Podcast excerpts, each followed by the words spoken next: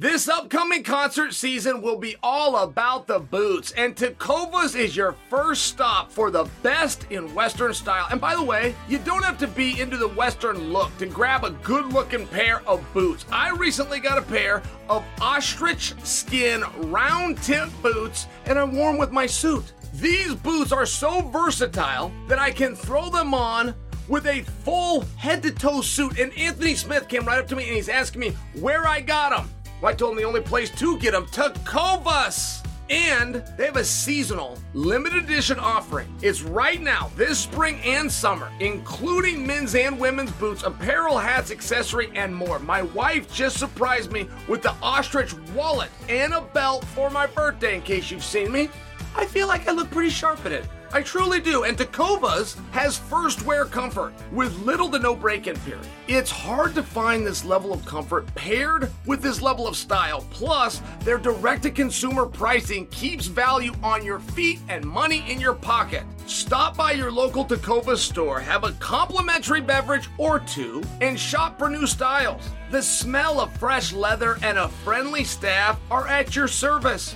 Many stores even have leather custom branding to make your boots truly personalized. And with regular live music and events, there's no in store experience quite like it. If you can't make it into the store, just visit tecovas.com. That's T E C O V A S.com. They offer free shipping on all boots, as well as free returns and exchanges, and they ship right to your door. Go to tecovas.com and find your favorite pair of boots today. After years of fine print contracts and getting ripped off by overpriced wireless providers, if we've learned anything, guys, it's that there's always a catch. So when I heard that for a limited time, all Mint Mobile wireless plans are 15 bucks a month when you purchase a 3-month plan, I thought, what's the catch? But after talking to them, it all made sense. There isn't one. Mint Mobile's secret sauce is that they sell wireless service online. They cut out the cost of retail stores and pass those sweet savings directly on to you.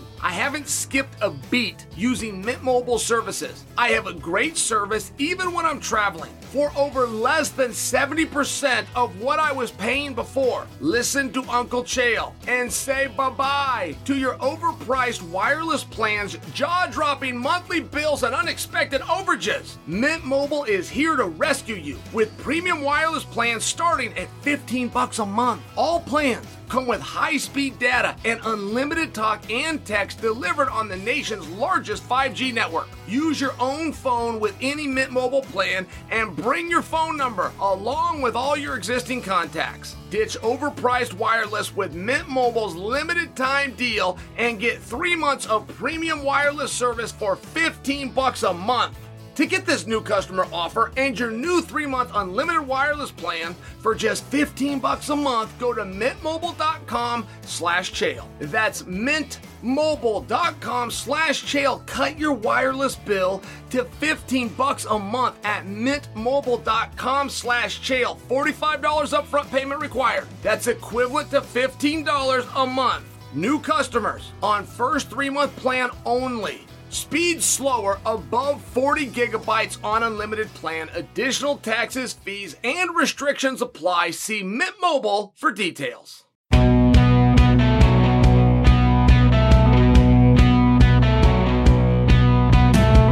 What's happening, guys? Happy Friday! And thank you for joining another special episode of You're Welcome. Coming up on today's show, I'm going to dive deep into the welterweight division and some big news that came out on Wednesday. That's later, but first, I want to take a moment to tell you about one of our sponsors, Athletic Greens. Today's episode of You're Welcome is brought to you by Athletic Greens, the most comprehensive, tasty daily nutritional beverage I have ever had. Summer has officially started, which means time off relaxation and vacation mode for some of us. This does not mean to get relaxed with your nutrition. Athletic Greens is helping me stay on point with healthy nutritional habits. One scoop of this daily all in one superfood powder contains 75 vitamins, minerals, and whole food sourced ingredients, including a multivitamin, multi mineral, probiotic, green superfood blend, and more. They all work together to fill the nutritional gaps in our diet, increase energy and focus, help with digestion, and support a healthy immune system, all without the need to take multiple products. What a relief! Athletic Greens is my one stop shop for it all. Guys, it's simple, it's easy. For you athletes out there, this product is NSF certified for sport. It's lifestyle friendly. Whether you are keto, paleo, vegan, dairy free, or gluten free, and it contains less than one gram of sugar without compromising on taste. Athletic Greens is offering my audience a free one year supply of vitamin D and five free travel packs with your first purchase. If you visit my link today, these travel packs will come in handy for your summer travels. So, whether you or your family member are looking for peak performance or better health, covering your bases with athletic greens makes investing in your energy, immunity, and gut health simple each day. It's also tasty and efficient. Simply visit athleticgreens.com slash chael and join the athletes and health conscious go-getters around the world who make a daily commitment to optimal health every day. Again, simply visit athleticgreens.com slash chael and get your free one-year supply of vitamin D and five free travel packs today.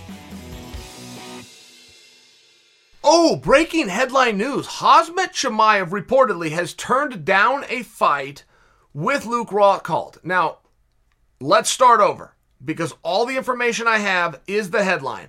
Khamzat Chimaev has turned down a headlining spot against Luke Rockhold. The reason I bring in the word headlining, I read the article also. I read the article. There was no quotes from Chimaev. There was no quotes from Rockhold. We don't have a lot more than that headline, but there's a couple of details in the headline. Was it Luke Rockhold? Maybe. Fighting Luke Rockhold also tells us the weight class, 185. Is that what he didn't like? Maybe.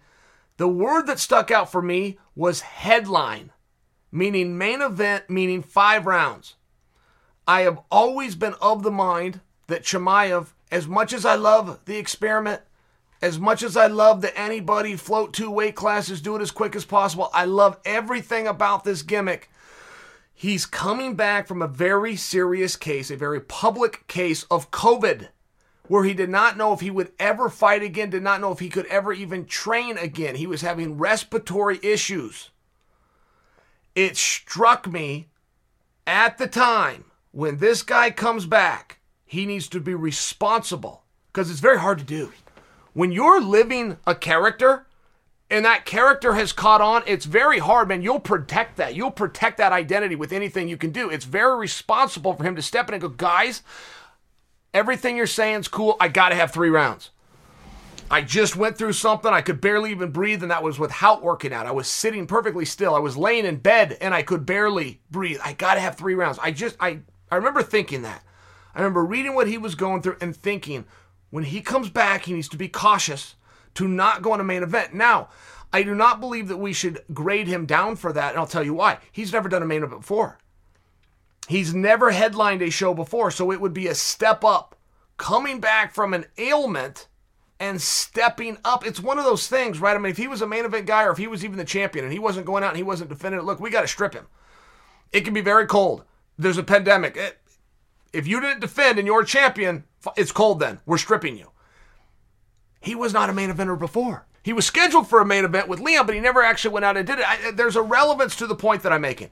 There is a relevance. He is not stepping down. He is not not defending. He is not not returning to a main event. He's never done a main event. He doesn't need to step in. I'm guessing right now, right? All I've got is this headline. But the thing that stuck out for me was headline the headlining spot, main main event for five rounds. Now, the other side of the coin, how about a little credit to Luke Rockhold? The article didn't say that Luke turned the fight down, which would lead me to believe that Luke accepted the fight. And I think that's very on brand for Luke Rockhold. I mean, Luke accepts some really hard fights all the time. He goes up to 205 pounds. He takes on Blachowicz, who turns out to be the best 205 uh, pounder in the world. Saying he wants to come back. They offer him Chimaev which was probably somebody's way of making Luke flinch, and Luke didn't flinch. Said, "Yeah, give me Chimaev, give me five rounds." I mean, that's a stud move right there.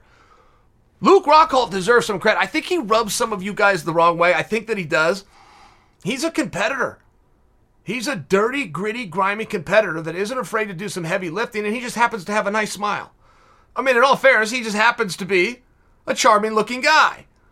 But behind those fancy clothes, it's a dirty, rotten cage fighter, and he deserves to have credit for it. If he stepped up to Chimaev, some of you might look the other way. Well, Chimaev was stepping up to him or refused to step up to him because Luke was the former champion. If you step up to Chimaev, who's got a hell of a reputation, a beautiful record, a very big name, we're told is only one win away at 170 from being the number one contender at 170. I realize I'm going back in time a little bit. I realize that was November, December, October ish when he was lined up with Leon. That's two hammers right there. I can't fault Chimaev. You know, and I, I don't like when somebody says no. I think if you're going to run your mouth, you got to go back it up. I don't know that he need. I just I don't think it was responsible. I think what he's done here is responsible, and I tend to think I'm right. Uh, like if one of the matchmakers calls Chimaev and goes, "Hey, by the way, let's do everything we talked about doing, but we'll we'll just put you in a co-main event spot." I bet you he says yes. That's a guess. That's a prediction. But I would predict for you he would do it. I think it's the five rounds because of what he just went through. I can't fault him there. And I do got to give Rockhold some credit.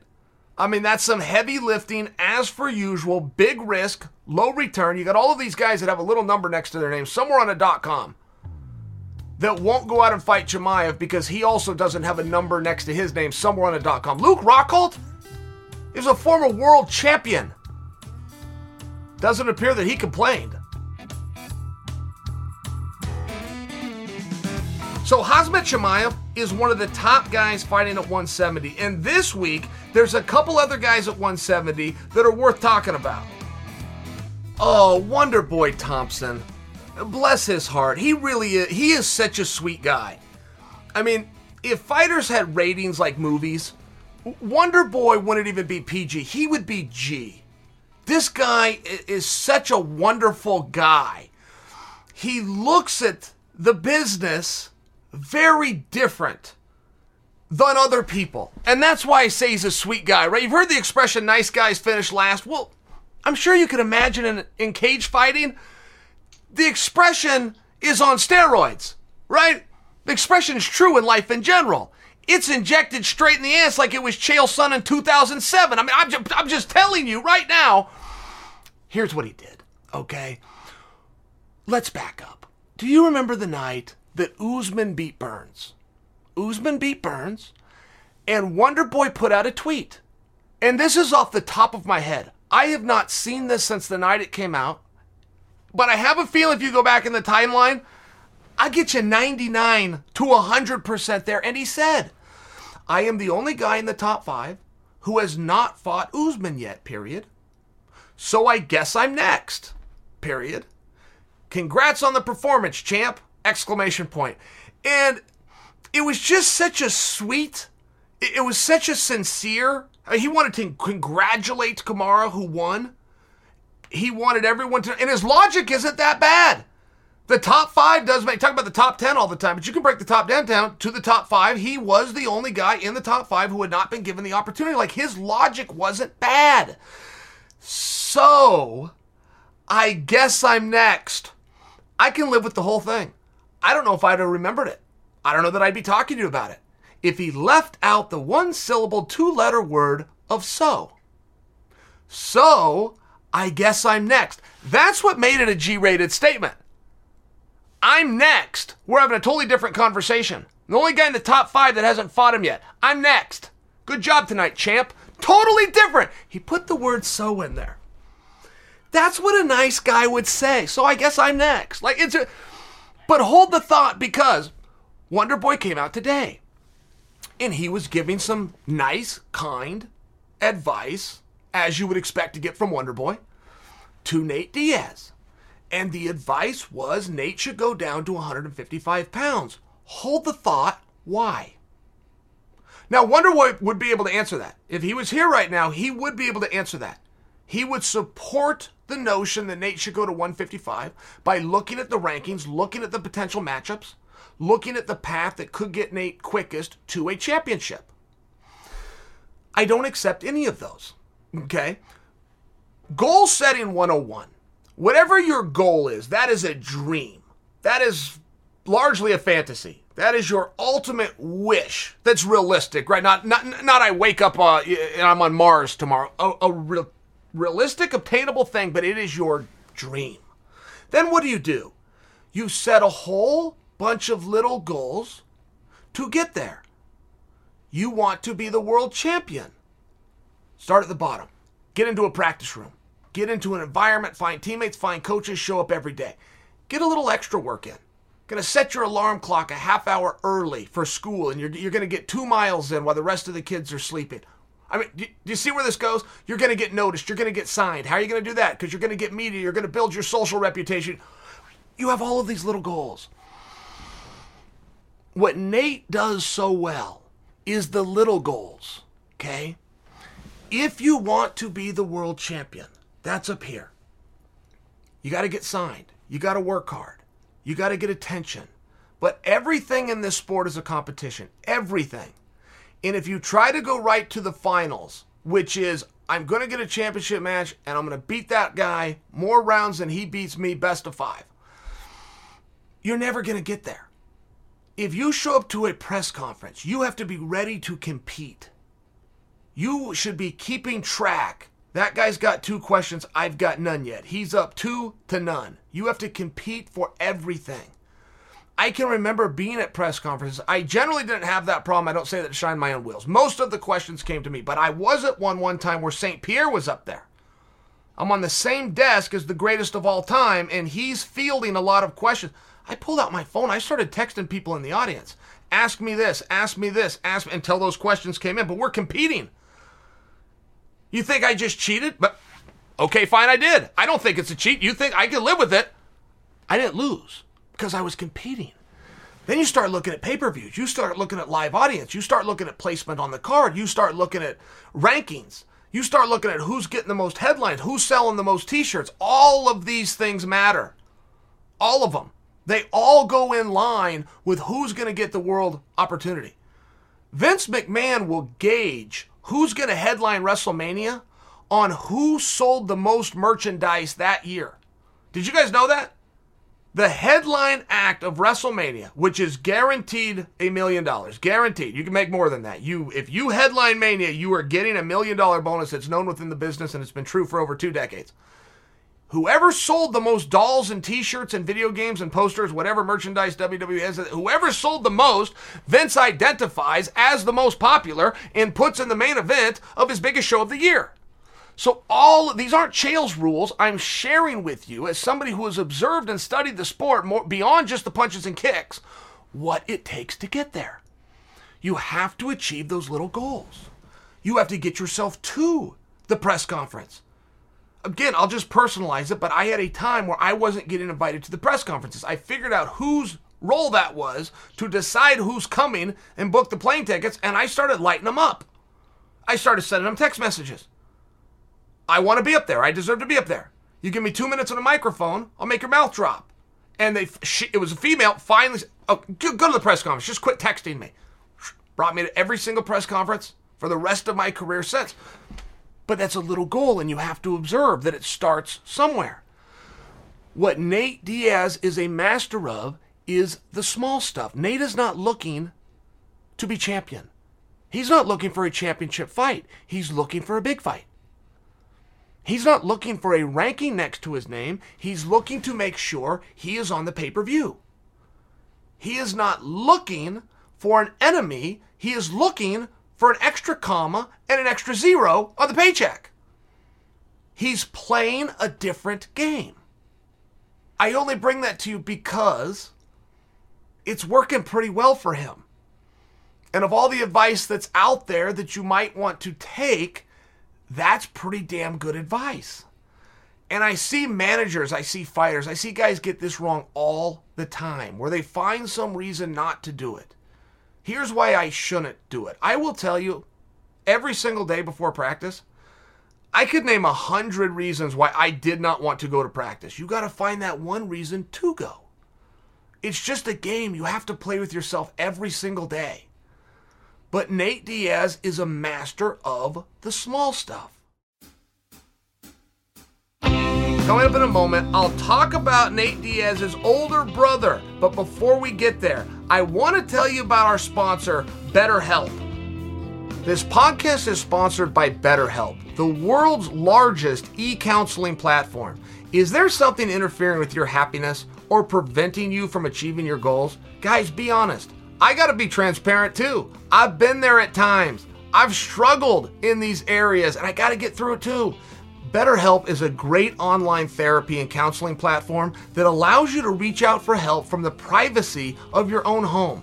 This isn't a crisis line, it's not self help. It's professional counseling done securely online. You can start communicating with a professional counselor in under 48 hours. That's good news for some of us who need help immediately. There's a broad range of expertise available, which may not be locally available in your area, especially if you're in a state still shut down because of the pandemic. This service is available for clients worldwide. You can log into your account anytime and send a message to your counselor. You'll get timely and thoughtful responses, plus, you can schedule weekly video or phone sessions so you won't ever have to sit in an uncomfortable waiting room as traditional therapy. It's more affordable than traditional counseling and financial aid is available.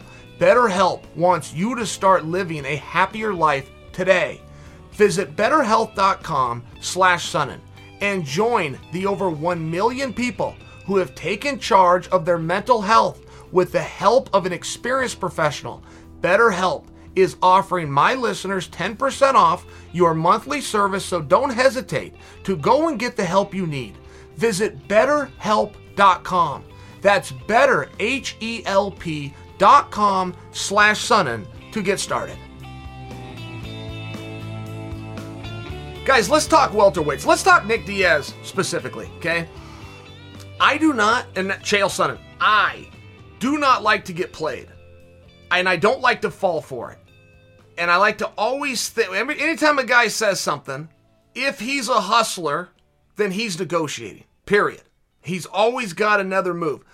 The Diaz brothers are brilliant. I just believe it's unintentional. I don't think there's a strategy. I don't think there's a plan. I think it just works. I think. Or they're so good that that's part of the gimmick and it's very hard to tell. Okay, let's talk about Nick. Nick has been talking about talking and meeting about meaning and training to train, keeping his name out there, making some cameos. If I did that, if I were Nick and I did everything in the world in the fight business except fight, I'm doing it because I'm playing a different game. I'm either just auditioned for a movie role and I'm trying to get my name out there. I put my name in for a commercial. My sponsorship contract with X company is up and I want them to extend it. I'm getting ready to write a book and I need my name out there in media opportunities, right? But if I if I come out and I start leveraging the MMA community and the MMA media, but I don't really go out there and fight, then I'm playing a different game. I'm doing something else. Now, that would be strategic. I don't believe that Nick Diaz is strategic, but that's where I might be wrong. This guy might be smarter than I give him credit. I give him credit for being good. And I'm talking about for marketing, getting his name out there. I was just at the Phoenix show. I happened to be there live. They did a cameo. They threw to Nick. It was the loudest eruption of the arena. And I there was some surprise eruptions. Like they threw it to Justin Gaethje that place went way louder than I thought the group would go for Justin Gaethje. I even made a call and told someone that. I go, you're not going to believe the reception Gaethje got.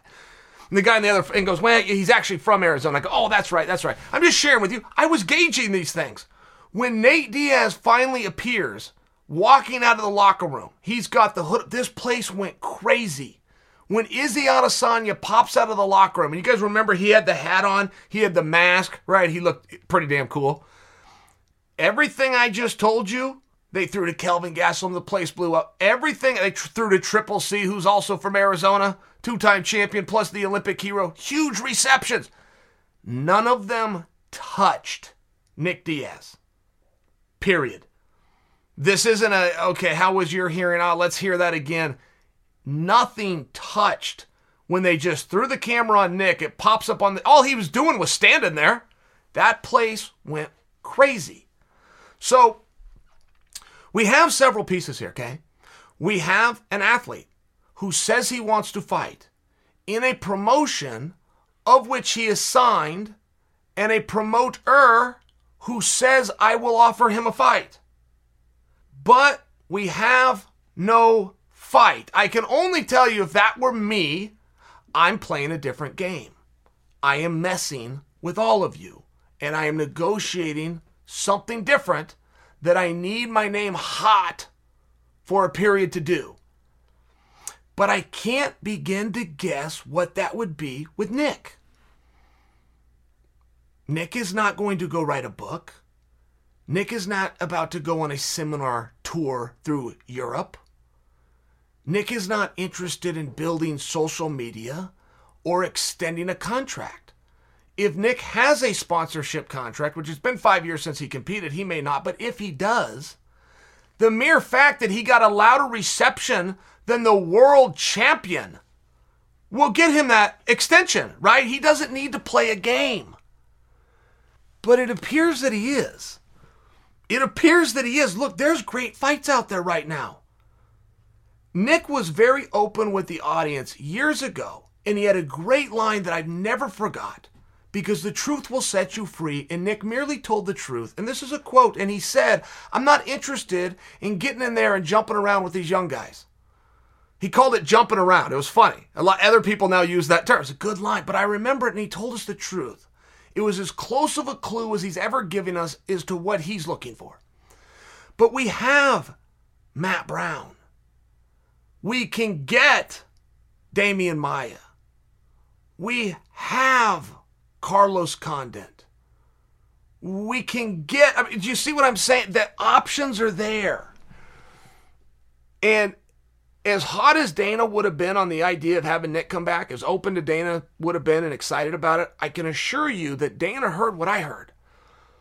Dana's aware that a microcosm known as the arena and the reception received for one person louder than the world champion, louder than the hometown hero that has an Olympic gold medal, louder than a top contender who was born there he's going to get that guy a fight if that guy really wants to fight.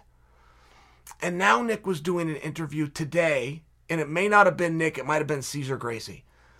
But between the two, Team Nick, that Nick's next fight might not be in the UFC, it might be in boxing. Now, that's the first open troll move that they've made. Every move they've made until now, every piece that they've moved on the board fits in line, headed towards the same direction. Until that one, that was a troll move. They will not be boxing. We know that because contractually and legally, they can't box. And we also know policy wise of Dana White, who just stopped Georges St. Pierre from doing that very thing. It's without the policy. And that's not a new policy. Dana doesn't have to, and Scott Coker falls in this too, they don't have to let their guys go do any kind of competitions by policy, they both allow their guys to compete. And Dana went as far as to clarify that in saying you can do anything you want. You go find yourself a baseball game and get paid for it if you want. You cannot do anything that involves a strike. I will not let my commodity potentially be damaged. Okay. But now we all understand, right? This, this isn't a new phenomenon. This wouldn't be uh, Dana pushing Nick into a corner. This policy's been around this goes back about seven years, eight years. So that was a troll move. It was the first troll move. But I can't help but look at this story and wonder are we being trolled?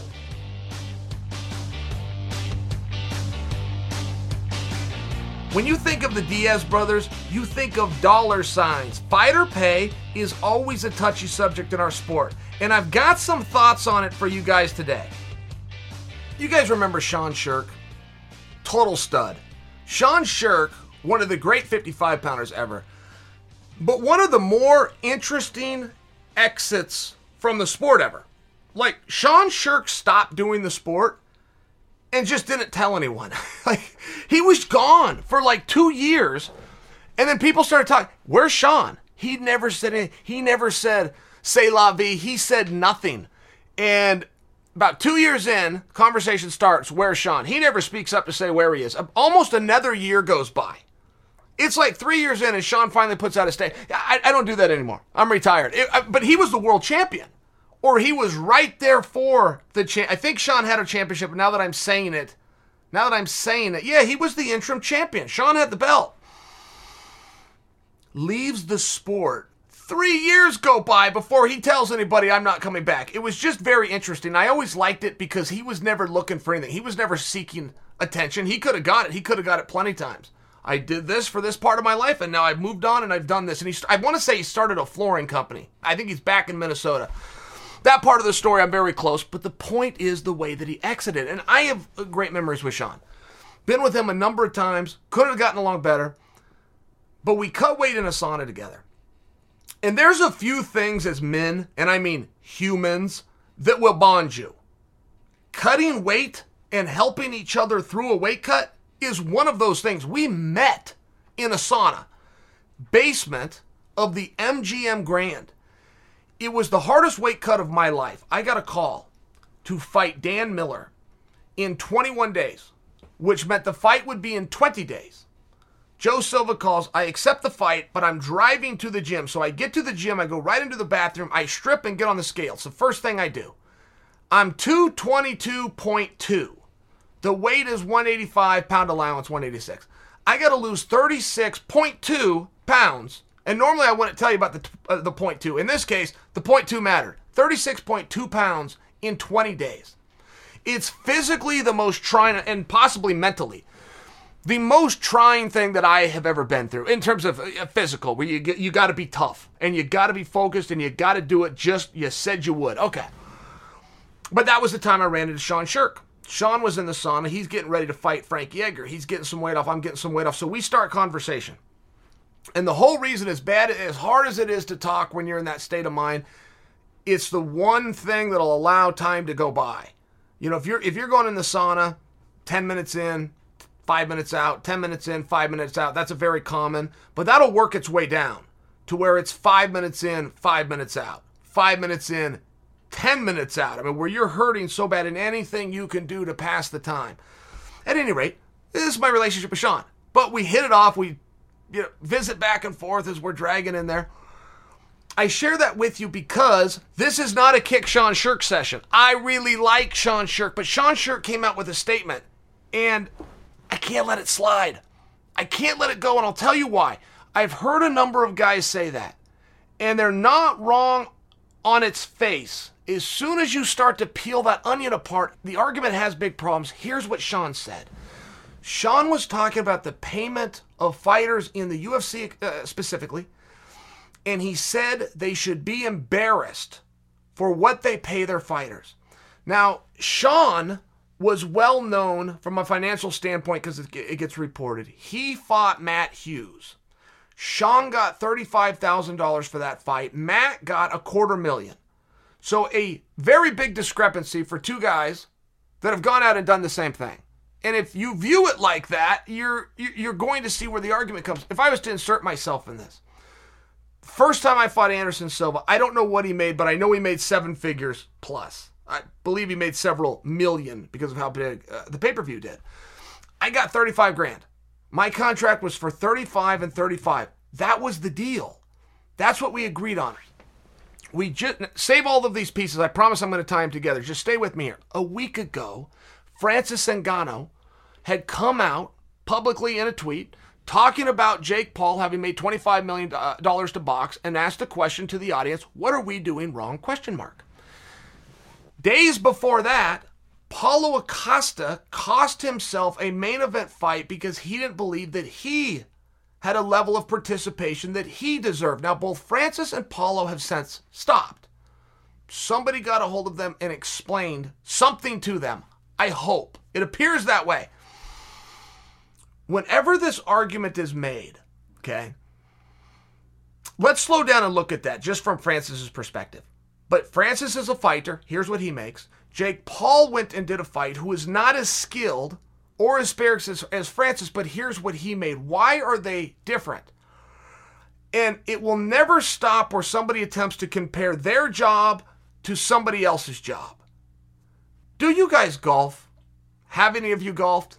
Uh, most of you hands just went up. Somewhere you, you played nine holes, you played 18 holes. But if you didn't, do you know someone who golfed? Okay, all of your hands just went up. When you golfed, did you make what Tiger Woods made when he golfs? Did you expect to make what Tiger Woods made when he golfed? Do you instantly see the silliness of me even asking you that question? You doing one thing and comparing it to somebody who did another thing. Jon Jones had started this for a while. He said, I'm a professional athlete. Here's what I make. But my brothers are professional athletes, and here's what they make.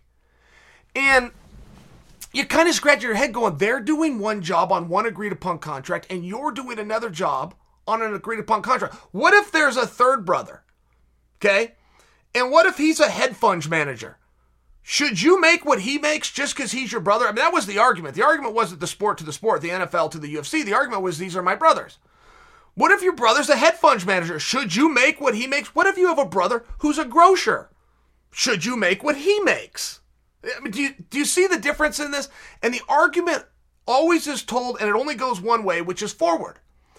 The first guy that we're going to listen to and go, wow, this, we got a Jimmy Hoffa in the group. We got a real leader here. Is the guy that steps forward with this argument, but he goes backwards. Had Francis Ngannou came out and said, you know what? I was paid $500,000 to fight Stipe.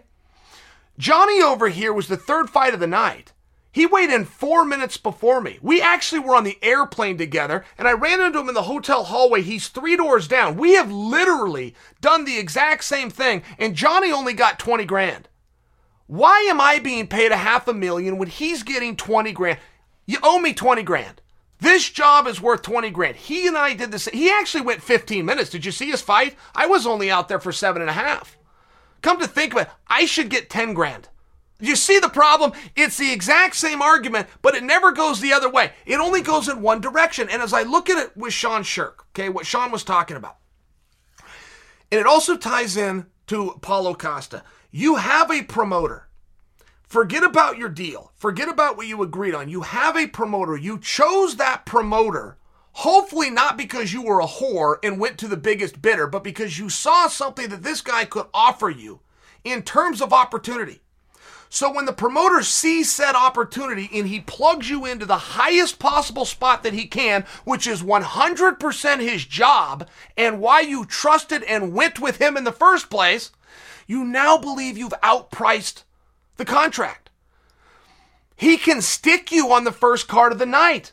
You can be the opponent of Johnny who was the third fight of the night for Francis and got 20 grand. Not a terrible payday, but if you want Francis's spot, which is at the top of the card, it's going to pay 20 times as much. That's the business. But nobody ever argues it this way, right? Truth is up and down, it's inside and out.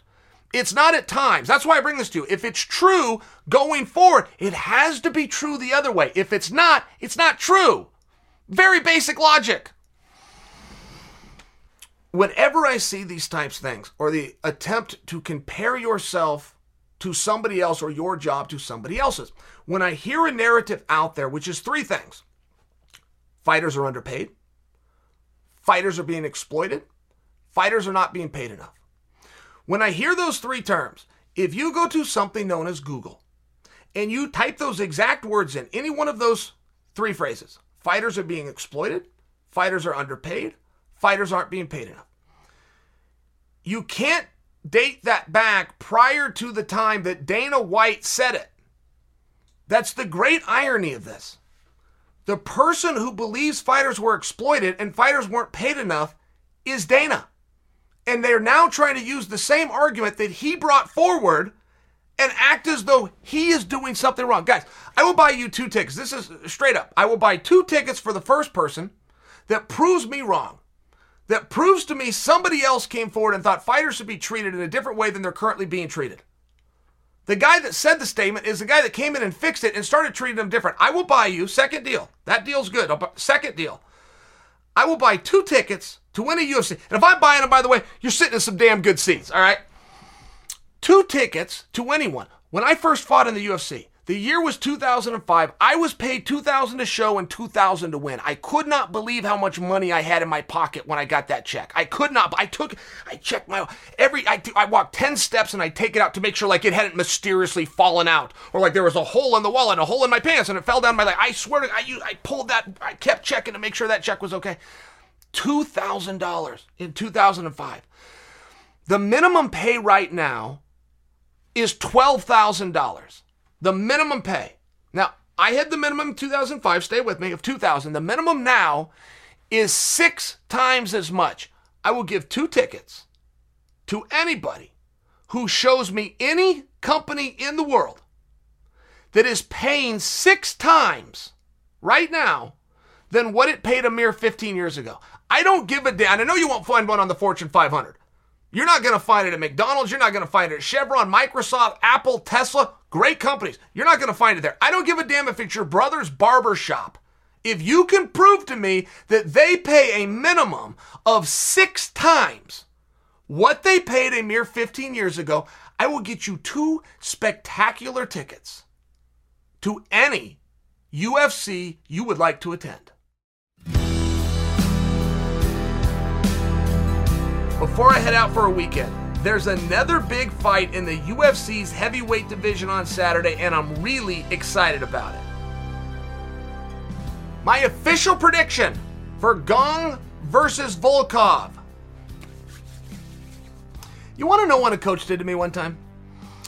We finished wrestling practice, and the coach is talking to the group, Roy Pittman, and he's in front of the group, and the Super Bowl's coming up. This is Friday after practice. Super Bowl is going to be in Sunday. And he he goes around the room and asks each guy who's going to win. So all of us kids, everybody's giving their opinion. I remember it was the Broncos playing somebody, and the Broncos versus the Bengals was was that ever a Super Bowl? So when he's all done, he tells us he knows who is going to win we all lean for my God. And when Coach if Coach Pittman told you something, that was it. So if he says he knows who's going to win, we all lean. Oh my God, Coach knows who's going to win. He's sure of it. He's positive. Do you want to know? We all say yeah. He says, Do you really want to know? Do you want me to spoil it for you? He builds this up with yeah, please. He says, I assure you, whoever has more points when time runs out, that's who's going to win. And he never broke character. He never smiled beyond this. He was dead. He was dead serious, and it turned out he was right. Right? I mean, another another one for Coach Pittman. But when you break down Gane and Volkov, in many ways, I got to defer back to what Coach Pittman said whoever has more points when time runs out, because this is a very similar fight. Anytime you talk about Volkov, it's going to be very boring and lazy because you're going to talk about his reach advantage. Anytime you talk about Gane, it's going to be very boring and lazy because you're going to talk the power if he gets inside and just hits you one time. It's one of these things. However, I feel there's a little bit more to the story. These guys both prefer to strike over anything else. And Volkov, I was late to the party. Now, I'm a believer. I'm a I'm, I'm a believer on Volkov, but I wasn't. He looks gangly out there. He looks awkward out there. If you can get to his hips, you're probably going to get him down to the mat. He has a hard time once he's on the mat mounting an offense. He does. He has a hard time. I get that he's good with triangles. I get that he's good with guillotines, but he has a hard time setting some of those things up, and he has a more difficult time getting an underhook, getting to an opposite hip, scrambling, and getting back up to his feet. So if the mat, if the fight ever hits the mat, you generally go, okay, well we're done for this round. He's not going to get up, and historically, I'm right. That's generally what happens. But he knows what I just said is true, and he is working on that. And you do see improvements, right? you do see Curtis Blaydes would be a fine example. You see improvements where he's doing a better job. And by no means is Gane great on top. That's just not where he wants to be. So anything that you've seen of Volkov in the past where he gets his hips sucked in and he gets taken down and then he's stuck there for the round, I think you got to throw it out. I mean, I got to think, as far as groundwork goes and be able to mount an offense and execute some of the things that you worked on in the practice room, Gane's the perfect opponent. So I'm not sure if we close our eyes and try to think back and envision what's going to happen here that we're going to have a fair depiction of what is going to happen if Gane gets on top of Volkov, which by the way, I don't even think he's going to try to do. It's not what Gane does. Okay, looks at uh, the other side of the coin. Because Volkov can grapple a little bit, right? Don't forget, this guy's from Russia. They learn how to grapple in Russia in the school systems. You guys probably can't relate to it. When you're in the fifth, sixth, seventh, and eighth grade, you're in sambo, judo, or wrestling as PE class throughout the entire country. So he's got some level of grappling, but he's nice and long and he prefers to stay up here. What I'm suggesting for you is it is a little bit of a different fight. It does default back, yes, to the laziness of reach for Volkov and the insight and the power of Gane. It, it defers back to one of those very lazy and basic narratives. But Gane's not afraid to get in there and mix it up. And he's got some more tools than just a kickboxer. He uses tools more of like a Muay Thai fighter because he's very good with the knees and he's very good with the elbows. You might remember the fight with Junior Dos Santos. Junior Santos, former champion of the world, it was an elbow strike. And the elbow strike was so damn hard, Junior didn't know where he was to the point that he argued what was happening on the monitor and went and filed a complaint with the Nevada State Athletic Commission saying that it was an illegal blow. I mean, I'm only say that's how hard he got hit. This guy is a powerhouse, but Volkov's way up here. Are you going to hit the son of a bitch? It's an interesting fight. Both of these guys, they're going to have to get to their offense, period. Right? The same as Coach Pittman says. You want to know who's going to win? Whoever has more points than uh, time runs out. It's whoever gets to their offense. One of these guys is going to take charge. And it's either Gane by getting inside and doing damage and staying there. Staying there. Very similar to the way Vettori had success in his fight with Adesanya, where his successful moments came as when he got within his range and he stayed busy. Same thing goes uh, the other side, though, with Volkov. Much like Adesanya, when he had excess with Vettori, was keeping him at the end of the punches, not letting him inside, using that footwork and moving around. So my official prediction, I'm going to go Gane. Gane's undefeated. He's on a hell of a roll. Recently, he's got a win over a former world champion. I think that uh, Rozenstruik, while different body type than Volkov, is the same fighter as Volkov. So in many ways, Gane has had double the training camp. He's prepared for the same guy twice stylistically. Is that a good analysis? Who the hell knows? I'm seldomly right anyway. I'm taking Gane.